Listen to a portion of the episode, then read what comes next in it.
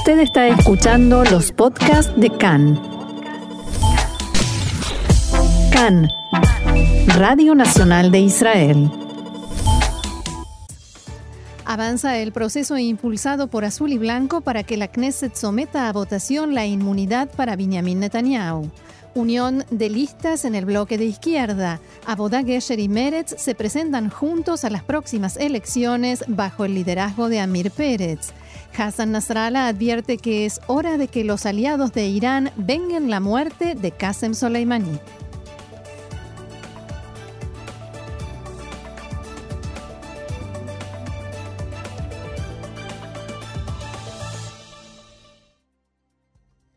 Vamos entonces al desarrollo de la información. En Azul y Blanco continúan haciendo avanzar el debate sobre la solicitud de inmunidad del primer ministro Benjamin Netanyahu.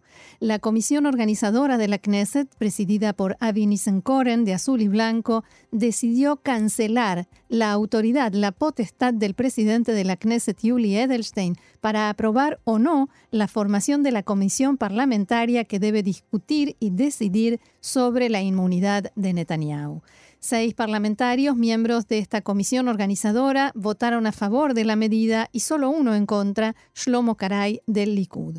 El resto de los legisladores pertenecientes al bloque de derecha y ultraortodoxos se negaron a asistir a la votación a modo de protesta, ya que sabían que de cualquier manera esta estaba perdida.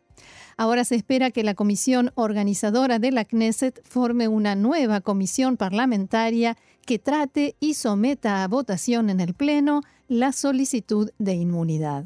Hay que destacar que hay una lucha política entre la derecha y ultraortodoxos y el centro izquierda y Lieberman, ya que los primeros buscan que se decida sobre la inmunidad de Netanyahu en la próxima Knesset después de las elecciones. De esta manera se postergaría el juicio a Netanyahu y tendría otra oportunidad para conseguir una mayoría que apruebe su inmunidad, cosa que de momento no tiene, y en caso de decidirse sobre esta en la Knesset actual, todo indicaría que le será denegada. Es por esto, obviamente, que sus rivales políticos buscan que se decida sobre esta solicitud ahora, para que de esta manera sea rechazada y los juicios a Netanyahu por corrupción, fraude y abuso de confianza puedan proseguir con normalidad. Hay que destacar también que en caso de que la actual solicitud de inmunidad de Netanyahu sea rechazada, el líder del Likud no podrá volver a solicitarla en la próxima Knesset y deberá inevitablemente afrontar sus juicios.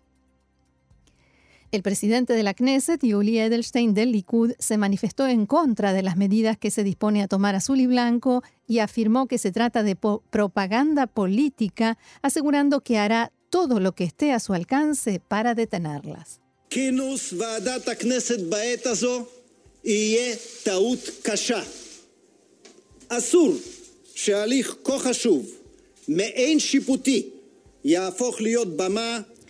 La convocatoria de la Comisión de la Knesset en este momento será un grave error. No podemos permitir que un proceso tan importante, equivalente a un juicio, se transforme en el escenario de una lamentable propaganda de campaña electoral.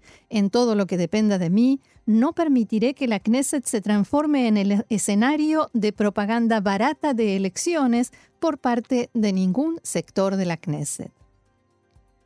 Por su parte, el ministro Gilad Erdan, también del Likud, declaró que Azul y Blanco busca derrocar al primer ministro por medio del aprovechamiento para mal de los estatutos de la Knesset. En una entrevista con Kan, Erdan señaló que la solicitud de inmunidad formulada por Netanyahu no iba dirigida a la Knesset actual, ya que en los hechos es como si no existiera, no legisla y sus comisiones están inactivas. Indicó además que Netanyahu se vio obligado a presentar la solicitud en la fecha en la que lo hizo, ya que la ley establece 30 días para hacerlo desde el momento en que el asesor letrado del gobierno anunció su decisión de enjuiciarlo. En Azul y Blanco respondieron que no tienen ninguna intención de permitirle a Netanyahu formar para sí mismo un gobierno de inmunidad personalizado, como dijeron. Abro comillas, Netanyahu le solicitó a la Knesset que se debata su solicitud de inmunidad y esto es exactamente lo que sucederá. Y novedades en el bloque de centro-izquierda o de izquierda ahora, Avodá-Gesher y Meretz decidieron presentarse juntos a las próximas elecciones. Tras culminar el encuentro de anoche entre los titulares de ambos partidos, Amir Peretz y Nitzan Horowitz, se decidió que el líder de la alianza será el titular de Avodá, Amir Peretz. Se determinó además que la división interna de la lista entre los sectores reflejará la situación actual de los partidos en la Knesset, por lo que un 60% de los cupos estarán ocupados por integrantes de Avodá-Gesher. Se dieron a conocer en las últimas horas los primeros lugares de la lista del partido conjunto. En primer lugar estará Amir Peretz, en segundo Orly Levy-Abekasis y recién en tercer lugar Nitzan Horowitz, quien era el número 1 de la lista de Meretz. Le siguen en la lista en este orden Tamar Zandberg, Itzik Shmuli, Merav Mijaeli y por último Yair Golan. Se acordó también que la lista conjunta se postulará bajo la papeleta de Avodá con las letras Emet, que son tradicionalmente un símbolo del partido. Esta noche Peretz y Horowitz convocarán a una conferencia de prensa en la que anunciarán oficialmente la alianza.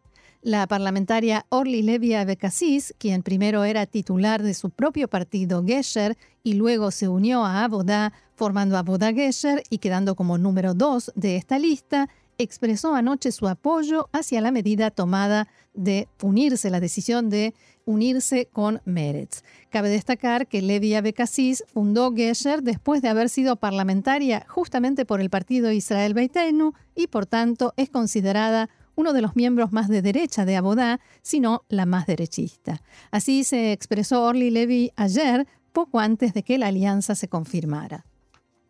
במציאות הקיימת הסיכון הוא גבוה, כך חושבים חברים, גם במפלגת העבודה וגם בגשר וגם במקומות. En la realidad actual el riesgo es alto, así piensan tanto los miembros de Avodá como de Gesher y de otros partidos. La unión entre nosotros y Meretz, si es que hay unión, es una alianza técnica.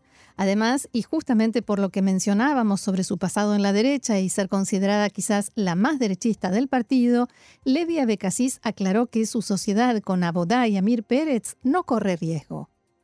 הסיכום ביני לבין אמיר הוא כאשר ואם יהיו חברויות כאלו ואחרות למפלגות אחרות.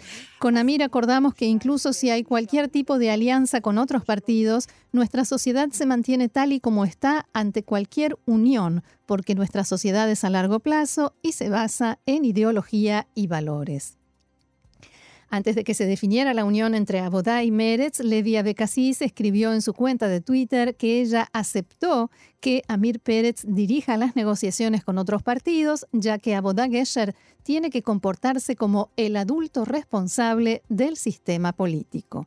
A veces son necesarias uniones técnicas, a pesar de las grandes diferencias entre Gesher y Meretz en asuntos relativos al manejo del conflicto palestino-israelí y temas de seguridad, reconoció Levy-Abekasis. Por su parte, el que se mostró bastante más contrariado por los acuerdos que Orly Levy en este caso fue el parlamentario Isawi Frej de Meretz, quien es el representante árabe en el partido y quedó ubicado en el puesto 11 de la lista. Frej declaró que la colocación del único candidato árabe en el puesto número 11 es tirar a la basura, en sus palabras, la colaboración entre judíos y árabes. Y no solamente eso, sino que además atacó directamente al número 7 de la lista, el general retirado Yair Golan, y exigió quedarse con su lugar. Golan es un hombre digno, pero sus posturas no son acordes con Meretz, afirmó Isawi Frej. Cabe recordar que Golan llegó a Meretz desde el Partido Israel Democrático de Ehud Barak cuando ambos se unieron y permaneció allí después de que esta unión se desapareciera, se terminara. Por su parte, Stav Shafir, quien primero estuvo en Avodá, después en el Frente Democrático y ahora se alejó de Meretz y por el momento se postularía con su propio partido, el Partido Verde, Stav Shafir decía, criticó la alianza declarando que la lista conjunta parece una lista de turnos en el trabajo y que esto solamente aleja al público de la política. Agregó además que en los próximos días se reunirá con sus seguidores, los seguidores de su partido, para decidir hacia dónde van. Por último, el titular de Azul y Blanco, Benny Gantz, felicitó la decisión de Avodá-Gesher y Meretz de unificarse. Durante una visita a Naharía, Gantz declaró que está muy contento por esta decisión que calificó de correcta y responsable. Más políticas, se produjeron intercambios de acusaciones entre los partidos más a la derecha del mapa político, más a la derecha del Likud, Abait Ayegudi y la nueva derecha. Ambos se acusan mutuamente de impedir que haya una unión entre los dos partidos de la misma manera que se produjo en la izquierda. Miembros de alto rango en la nueva derecha que dirigen Ayelet Shaked y Naftali Bennett aseguran que la insistencia de Rafi Peretz de mantener su alianza con la derecha radical, el partido Otzma Yehudit de Itamar Ben-Gvir, imposibilita la alianza ya que ellos no están dispuestos a unirse con alguien tan extremista. Por su parte, en Abait Ayegudi consideran que la obstinada negativa de la nueva derecha es lo que impide que se forme esta sociedad. Cambiamos de información. El secretario general de Hezbollah, Hassan Nasrallah, advirtió anoche que ya es hora de que los aliados de Irán comiencen a tomar represalias por el asesinato de Qasem Soleimani, aunque admitió que habrá que recorrer un largo camino hacia el objetivo de expulsar a las fuerzas norteamericanas de la región. Nasrallah advirtió que si los soldados norteamericanos no se retiran de Medio Oriente, entonces regresarán a Estados Unidos en ataúdes. بات على محور المقاومة أن يبدأ العمل ما قيل قبل أيام على لسان الجميع هو ليس كلام لاستهلاك المحلي. Creo que el eje de la resistencia debe comenzar a actuar y preparar la represalia. Lo que dije hace unos días no era solo para consumo interno, no era para contener el ataque contra la resistencia ni para dar moral a la gente. Las fuerzas de la resistencia son serias y honestas e intentan alcanzar este enorme objetivo. Y los próximos días, semanas y meses lo demostrarán. Será un camino largo, un camino muy largo. Nasrallah también negó que el general iraní hubiera planeado ataques terroristas contra objetivos norteamericanos, como el denunciado por Trump de hacer estallar la embajada en Bagdad.